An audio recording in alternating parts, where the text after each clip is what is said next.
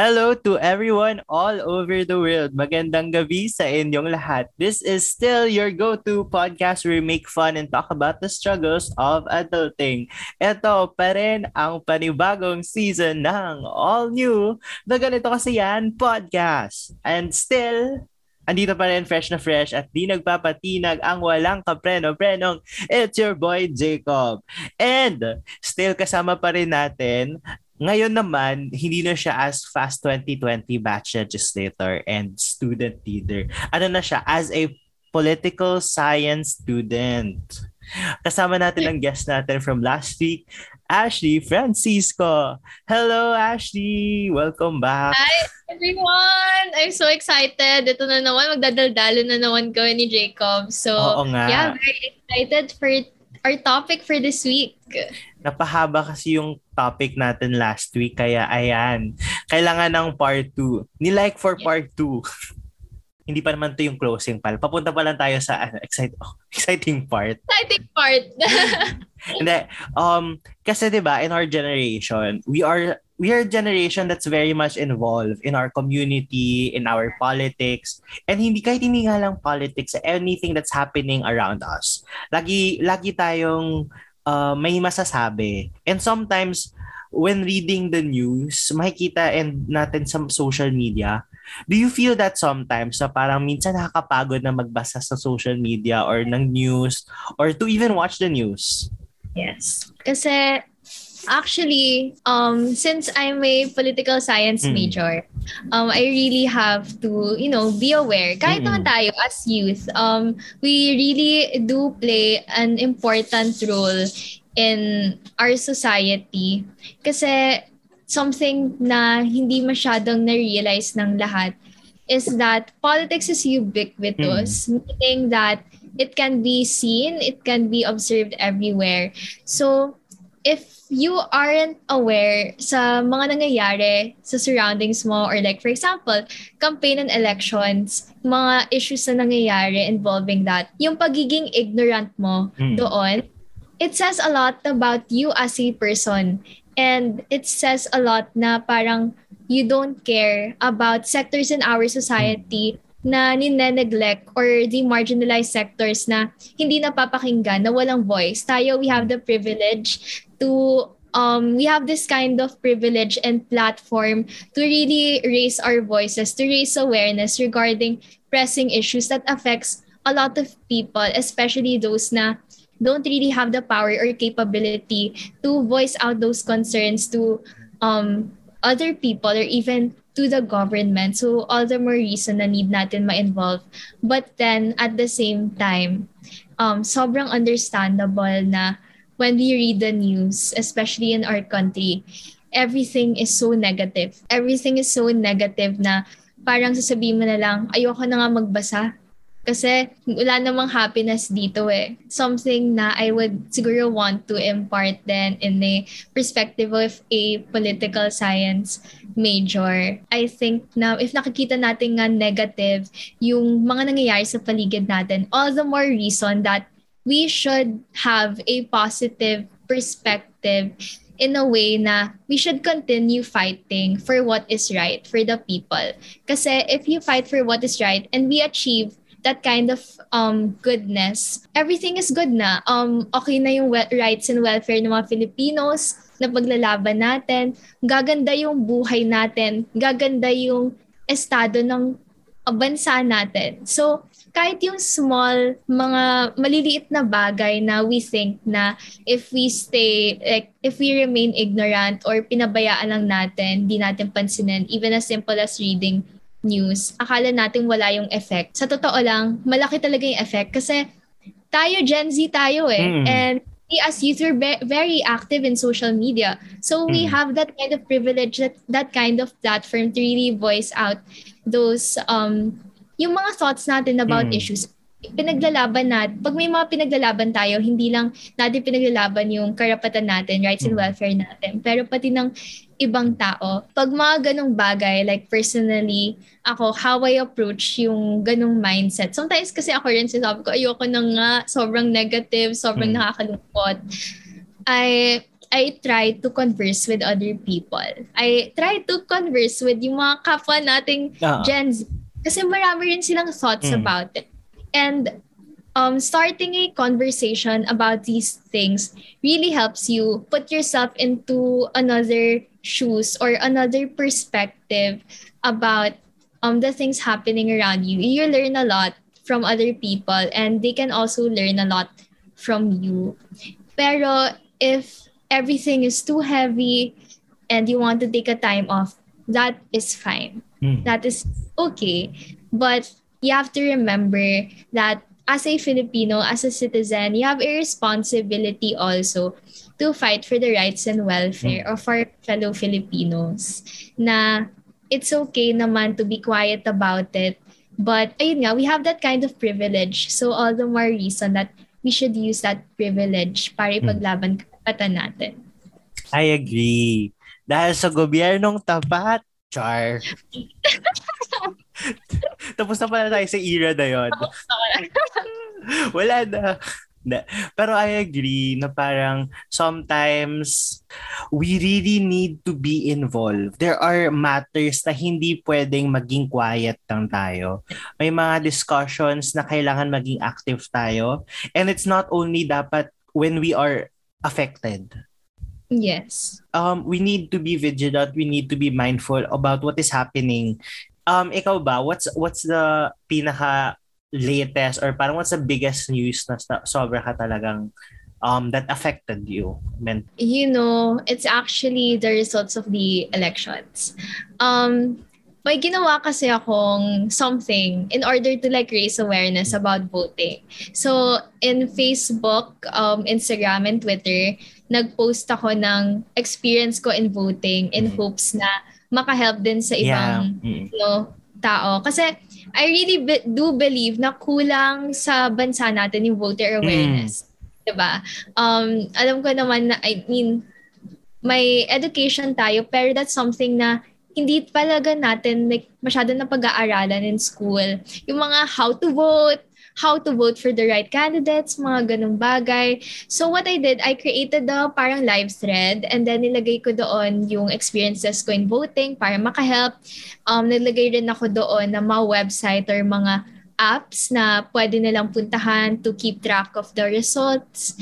And nung day ng voting, I was so happy kasi marami nakakita ng post ko. So ibig sabihin, I'm actually um, raising awareness. I'm really doing something about it na nakita ko yung mga tao um, uh, sobrang ilang oras na silang pumipila, uh, na, sira na yung mga voting machines, and then um, wala na silang food and water sa precincts. Like, um, marami talaga nagsa-struggle. So, what I did nun, um, I added yung mga election-related, yung mga hotlines, mga Mm. report na pwede nilang lapitan to um, actually, no, ipaglaban yung karapatan Yeah. natin vote. And at the same time, um, mali yung mga nangyayari. So you have to speak up about it. So yun yung yun yung nakaka although yun yung parang happy part na masasabi ko nung yung day one ng ay yung day ng voting. Mm. But then hearing the results hours after, Mm. it it was so sad kasi everyone, you know, every time na may change sa administration, Mm. um we always parang nade-develop yung sense of hope natin. Mm. na when changes some coming, changes coming, something better will also happen to the lives of Filipinos na over the years talaga sobrang um, malala yung pinagdaanan and parang finally now may mga sectors in our society na hindi masyadong napapakinggan na finally um, merong mga maayos na uh, kandidato, mga politicians that can really speak for them, that can create policies, can create laws to help them for the betterment of their lives. Tapos, just because of that, um, just because of the results of what happened, biglang parang naging down naging down lahat ng tao. As in, I was crying. Ayun, yun nangyari. Tapos, na-stuck ako sa negative mindset. But at the end of the day, seeing yung people around me being so positive pa rin that it's all right kasi pinaglaban natin yung Mm. paniniwala natin na alam nating tama, Na alam nating tama para sa mga Filipinos, para sa country. And that's more than enough. And at the same time, change, you know, fighting for change and holding on to your hope won't stop in the, you know, results ng elections. Tama. There's so much more that we can do. And I'm really happy na nagkaroon ng sense of a glimmer of hope yung mga Filipinos about our current situation. But ayun, that's what I can say that really affected me a lot Mm. and made me question kung ano nga ba mangyayari na sa future Mm. with this. Yeah, I agree din. Di ba we had a conversation din nung election day? Kasi we were supposed to tape this episode nung election day. Election day! Tapos ang daming nangyari. And ako din, ano na ako, 9pm na ako nakavote nun. Oo nga, I saw on IG. ang daming nangyari. Grabe Ano po. Pero yon days before nung meeting na Avance, parang we were all hopeful na eh. Parang iba na eh. Iba na yung parang euphoria na ng ano eh, ng emotions, ng happiness and ano, yun yung pinaka-peak. Tapos biglang oh, yes. wala na. Exactly. Oo, parang same same same as you. I was uh, I was kind of following day and then grabe yung ew- hindi ko din hindi ko din ma-process agad-agad yung mga nangyari kasi parang pero yeah, totoo din yung sabi ng mga friends mo. Hindi naman natatapos ang lahat sa election. Ang importante, marami marami pa rin sa atin ang namulat and lahat ng 'yon ay dahil sa efforts ng bawat isa. yeah, agree. Oo. Pero it's so nice to see na sobrang daming taong um, mas lalong na-inspire to participate in volunteer work. Especially And, the uh, youth. Yeah, especially the youth, like fighting for their advocacy. Like Mm. today, we're shooting. It's Mm. June 1. It's Pride Month. Yes. And it's so talaga that, you know, everyone is raising awareness about it and um, about, you know, they're continuously fighting for um, more um, laws about anti-discriminatory practices that can um, also fight for the um, rights and protection of the members Mm. of the LGBT community. Yung mga bagay na ganon, mas lalong na-empower yung Mm. youth. And that's so important talaga kasi at least now we know ano na yung Mm. gagawin natin moving forward. Now, we won't be stuck in the idea na hindi nanalo si Lenny. So, ibig sabihin nun, wala na, wala na yung Mm. hope. Kasi you can see Lenny, she's Mm. even doing live. Um, she's still constantly like inspiring other Mm. people. And parang the way I see it, naging domino effect siya. Mm. Inspiring na person si Lenny. Ang dami na nang inspire, ang daming um, buhay, ang daming hearts na na-touch niya. So, in return, sobrang dami na rin na-inspire. Tapos, like us, um, like, Mm. we can freely converse about these things kasi sobrang hopeful natin, sobrang inspired natin sa mga nagawa niya. So, ayun, despite everything, like, the negative thing that happened, magkakaroon naman ng Angat Buhay NGO. Yeah. I'm hoping that a lot of people would really pursue um like volunteer work in non-government organizations kasi they push through um I mean they fight for advocacies that are important. Mm. Yeah. Actually also to add dun sa mga news na nakaka nakakalungkot or parang that affected, isa din sa mga news na na sobrang naka-affect sa mental health ng mga tao was remember during the start of the pandemic, yung parang yung PhilHealth, yung parang nawawalang funds, yung paikot-ikot yung paikot-ikot na ECQ, GCQ, MGCQ, MECQ, yung Yes. inaantay na lang natin every 15.30 kung anong matatapatan ng roleta this month. Yes. Oo. Yung parang, actually doon din ako parang hindi na, na, na nakinig ng news. Parang after nung first three months ng pandemic, parang, ha, paulit-ulit na to. At parang ito din yung nakita natin two months ago. So parang it's just a cycle of, That's so true. Actually, during that time, um, nung pagkasimula ng pandemic, it was actually supposed to be parang magdedeplo ko, ganon. Ganon yung mindset ko. Parang it's more of sa sarili ko na, hala, paano magsa-celebrate? Paano na yung mga gala? Paano na yung mga plans ko? Tapos, um, reading conversations like exchanged in social media really changes your perspective. And I really learned a lot from the sentiments of other people na hindi pala dapat ito yung iniisip ko. Mm. Kasi may mga tao dyan na nawala ng trabaho, may mga tao na dahil nga sa hindi maganda yung tawag dito, yung pagmamanage ng government or yung pagway nila ng pag-address sa COVID-19 pandemic na sobrang daming um, namamatay, uh, ang daming tao na nahihirapan kung wala naman silang pagkukuhanan ng food, ng money, ang daming ang daming-daming problema ng mga Filipinos. So, parang yun yung point in the Filipino life na talagang lahat ng tao nag-iba talaga yung perspective na from that um right now um dumating yung campaign, dumating yung elections, finally change is coming finally, um, magkaka-hope na ako. Kasi 2020 talaga, that was like a down mm. year for everyone. So yeah, with everything happening na parang of um since we've uh, established na parang the news can affect you mentally and how important it is to be uh, well versed on on our news on happenings um how do we st- still remain to still look at the news and despite all the negativity and Jacob kaya mo ba? okay, so ikaw ba um how do you balance being politically aware and your mental health. Kasi 'di ba syempre, sometimes it's nakakalungkot, nakakagalit or parang sometimes it eats you up eh, yung parang yung emotions. So, paano mo siya nababalance and paano mo siya dinideal with? Yung ganong uh, circumstances? Wow, that's a very trick question. Kasi, ayun, um, political science major ako hmm. and I'm also a mental health advocate. Siguro, I would say na first step na kailangan mong gawin is to acknowledge that hindi na talaga mawawala yung bad news Like hindi hindi palaging maganda yung makikita natin.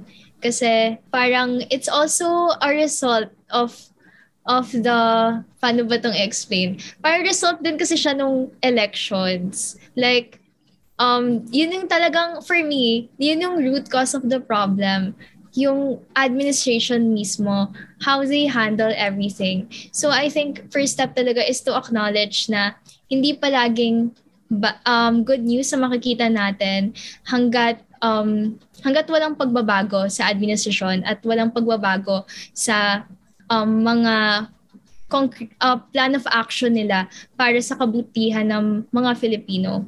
And after you acknowledge that, second is that use your voice, use your platform, acknowledge that you have the privilege to fight for different causes and that includes mental health. In the Philippines, um, hindi masyadong nare-recognize yung mental health, right? Kaya hmm. sobrang daming mga initiatives with regards to mental health awareness kasi hindi pa rin hindi pa rin lahat ng tao open to the idea of that. Parang um iniisip nila na if may mental health problem ka, parang wala ka ng hope. And it all boils down talaga to uh, the administration eh. Because of the lack of programs, because of the lack of laws, in order to support people dealing with mental health problems na sobrang daming taong naapektuhan and mental health is very important especially sa atin, sa ating lahat, sa welfare nating mga Pilipino. I I really think you know the first step nga again is to acknowledge uh, what's happening around us na it's not always good. Yung bad news never yan magsa-stop. But then at the same time we have to acknowledge the fact or again remind ourselves that as Gen Z, as the youth, um, marami tayong avenues, may platform tayo, may privilege tayo in order to voice out for our concerns. And this also includes mental health awareness in our country. That's really important. Until now, kahit sobrang you know, tagal na ng mga change ng administration up until now, there's still a lack of comprehensive plans of action when it comes to mental health laws. Yung availability ng mga mental health hotlines, it's still lacking mm. in our country. And that is very important kasi mental health is as important as our physical health. So sana um, you know, um, acknowledge in the administration. But at the same time, we shouldn't stick with just hoping on that idea. Pero we can actually, you know, do something about it by raising awareness, utilizing our platform, you know, exercising our right to vote for the right people that can actually um, create plans of action and laws in order to address these problems that we are facing. Kasi it all boils down talaga to how our administration um, handles the issues eh. Mm, I agree. And for me, I agree na kailangan din natin i-accept na nandun yung factor talaga na hindi mawawala ang bad news. Pero ang, ang negative na news. Pero siguro this is something I've learned from the recent election na hindi masama na magpahinga yes. from being involved. Na okay, yes, um, sige, involved ka ngayon, pero kung dadating yung panahon na napapagod ka na or parang it's getting too much for you, everything that's happening, hindi masama na magpahinga ka, hindi masama na um, magkumuha ka ulit ng energy, mag-reintegrate ka ng self mo.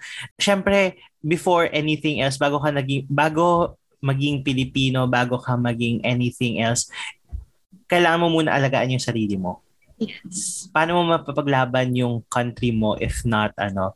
And siguro ang hirap din ng pagtakal ng ano no na parang lagi ka din naman kasi may makikitang bad news eh. So parang it's really and hindi din naman maganda na puro maganda lang yung tinitingnan mo you really need to be socially aware din. So parang it's important to be involved but it's not bad to rest in the time of need. Yung pag kailangan mo magpahinga, please magpahinga ka. Parang yun din yung natutunan ko kasi parang after after ng uh, days after ng election na parang parang there were friends inviting me for, parang masyado pa akong, hindi pa ako, nangihihina pa ako. Parang nandun pa yung, ano ko, nandun pa yung emotions ko. So parang sabi, may nakapagsabi din sa akin na parang, it's okay.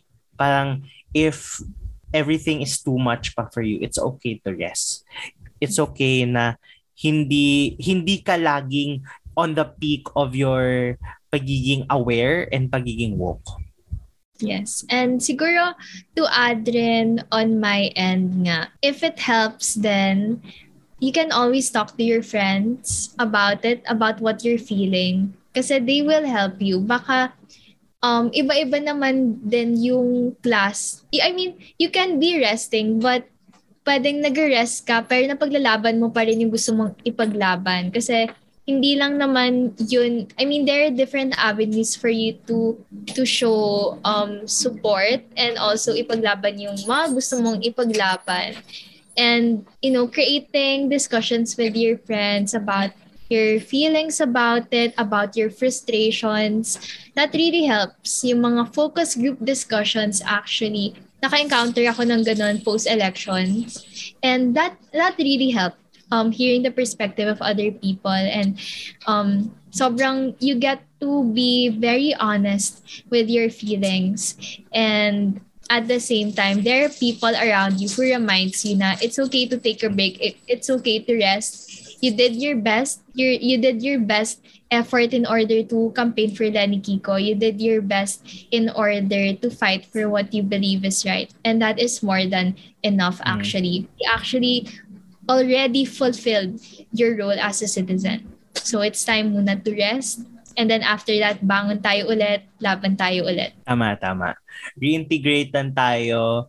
Kailangan lang natin mag um, ipuno ulit yung energy natin and hindi natatapos ang laban, patuloy lang. Diba? Yes. Point. So, actually, ang ganda din ng mga point. And ano mo, nag, nag-podcast na rin ako before. Oh, um, really? 2020 project din. Um, may yung mga kasama ko doon, project heads na isa kong project. Tapos, sobrang thankful ko kasi sabi ko, hala, in-invite niyo ako. Tapos first time ko. And we talked about naman, behind the screen yung title. So it was about pandemic, dealing with um, boundaries, um, how do you balance everything? Parang medyo ganito rin. So, ayun, very, kaya sobrang naging excited din ako hearing the topic kasi something na nasabi ko na rin sa podcast namin before. Tapos at least now, it um parang nasa bigger platform pa wow. na ma-share natin yung ganito. Bilang pangwakas sa ating mahaba-habang discussion, what are your parting words in terms of self-love for yourself, for ACADS, um, and having boundaries, and para rin sa pagiging politically aware ng isang sa pagbubuo ng self. So parang, alam mo yun sa understanding the self, parang binuo na nga natin yung entire ano. Oo nga eh, no? Ang dami nating convo eh. Mm, siguro for me, uh, lagi ko itong sinasabi pag nagbibigay ako ng speech or may kausap ako ibang tao, um, one of the things na I would hold on to talaga or yung inspiration ko, something that keeps me going, would be the Bible verse, do everything in love sabi nga ni Lenny, I mean, lagi natin sinasabi, radical ang pagmamahal. Um, it all boils down talaga to love. In terms of self-care and self-love, well, it goes hand in hand kasi both of them. Uh, at the end of the day, talaga, di mo, di mo mahanap ang self-love from other people. Sa sarili mo yun mahanap. And you shouldn't pressure yourself into um, finding self-love. Pero dapat you would, um, like the first step to it is really in terms of like setting boundaries for yourself when it comes to work, academics, and the other things that you're doing. Lagi yung tatandaan that rest is a priority, not an option. And rest, again, is a form of self-care. And if you care for yourself, then it helps you love yourself even more. Of course, tayo, um, we, we struggle with a lot of things, even, um, for example, building up your confidence. Like personally, um, that's something that I struggle with. Pero what I do is, you know, I talk to other people about it. Um, talking to your friends about the things that you're feeling, about the things that you just want to let out really helps you put um, yourself into a different perspective, learning to understand things. And they will help you remind yourself of your worth.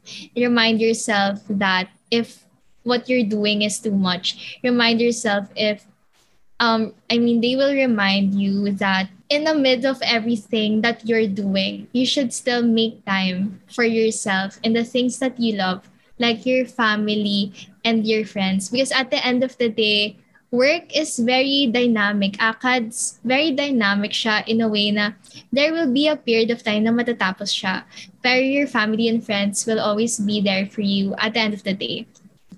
And well, in terms naman of be, being politically aware, I know that there are others na hindi naman sasabi nilang woke sila, na um, politically aware. Pero advice ko lang for you to, you know, start if you're really interested in becoming aware about what's happening around us.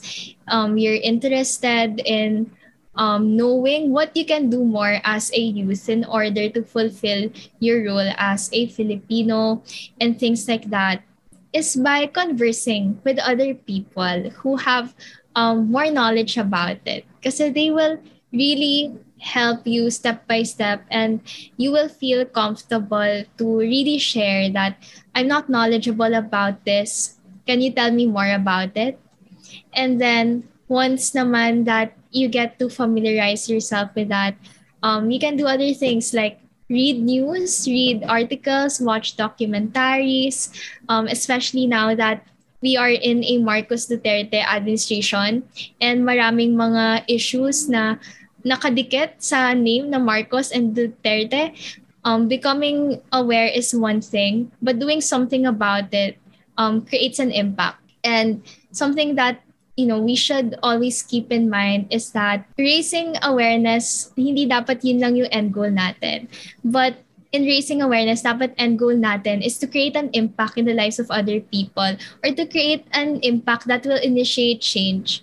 Kasi in a way, when we raise awareness about the things happening around us, when we are aware about it, we fight more about it, then we get to we get to become the voice for other Filipinos who don't really have the power or the voice to really fight for their rights and welfare. And as youth, we actually have the capacity or capability to be catalysts for change. Like sabi nga ni Jose Rizal, kabataan ng pag-asa ng bayan. So if we establish that kind of hope in ourselves, if we get to converse with other people about the these things, then we can actually radiate that and we never know in the future. Change can still happen as long as we hold on to that hope. But we shouldn't just settle in holding on to that hope. But we should continuously fight for what we believe is right. Kasi hindi lamang tayo yung apektado dito, pero also the people around us. So, ayun for me. So, yes. Grabe, very well said, Ashley. At uh, nung, sa, nung sabi mo i-quote mo si Lenny, akala ko yung quote na sasabihin mo is, lalaban ako. Lalaban uh. tayo. Hindi ako natatakot. Hindi ako kinakabahan. akala ko yun, doon ka na pupunta eh. Hindi pa pala. Oo. But I agree with everything that um that Ashley have said about mental health, about being aware. Sobrang important niya nowadays. Most importantly ngayon na maging aware tayo at with being aware, kailangan din natin pangalagaan yung sarili natin na we don't get too carried away with everything happening na good pa rin tayo. Ganyan, nagagawa pa rin natin lahat ng dapat natin gawin bilang tao. So yon at doon nagtatapos ang mahaba-habang diskusyon namin ni Ashley about mental health, about being aware. Yan. Na buo na namin yung understanding the self. Totoo. Nag, Uh-oh. nag-lecture na tayo about it. True. At grabe yung pag-uusap natin na yun ha. Umabot tayo ng two parts. At ayun na nga, Ashley, if they wish to um to follow you or to follow you after this podcast, where can they find you? Okay. Oh, oh my gosh, kinikilig ako. Parang feeling ko vlogger ako. um, well, you can always message me on Facebook. Um, I'm also there sa Instagram, Ashley Francisco with double O's. And actually, yun lang naman yung like um active akong platform. But you guys can message me anytime if you want advice if you want like tips pagdating sa mga organization productivity related anything talaga under the sun. So yun. Thank you so much ang ganda ng notion ni Ashley. And, Thank you. Oo. And if gusto niyo pang i-follow, if nagustuhan niyo yung episode na to, don't forget to follow the podcast in any podcast platforms and don't forget to ring the notification bell. And yon, the podcast is on Instagram, the ganito kasi yan pod. And every other week, we have letter episodes. And if gusto niyo magpadala or magpadulog ng inyong letters, nandun sa Google Forms sa aming Instagram. And you can follow me personally on my Instagram, in my social media accounts. It's the Charles Jacob. Um, medyo, ano naman siya, um, all throughout, gano'n naman siya, except sa TikTok, which is I'm not active. Lego underscore Jacob, na, Jacob don J-E-K-O-B don And, uh, ayun lang naman. Patuloy lang tayong maging mulat hindi natatapos ang lahat sa election dahil simula pa lang ito. Papunta pa lang tayo sa exciting part. See you guys next week. Ito pa rin ang The Ganito Kasi Yan Podcast. Bye!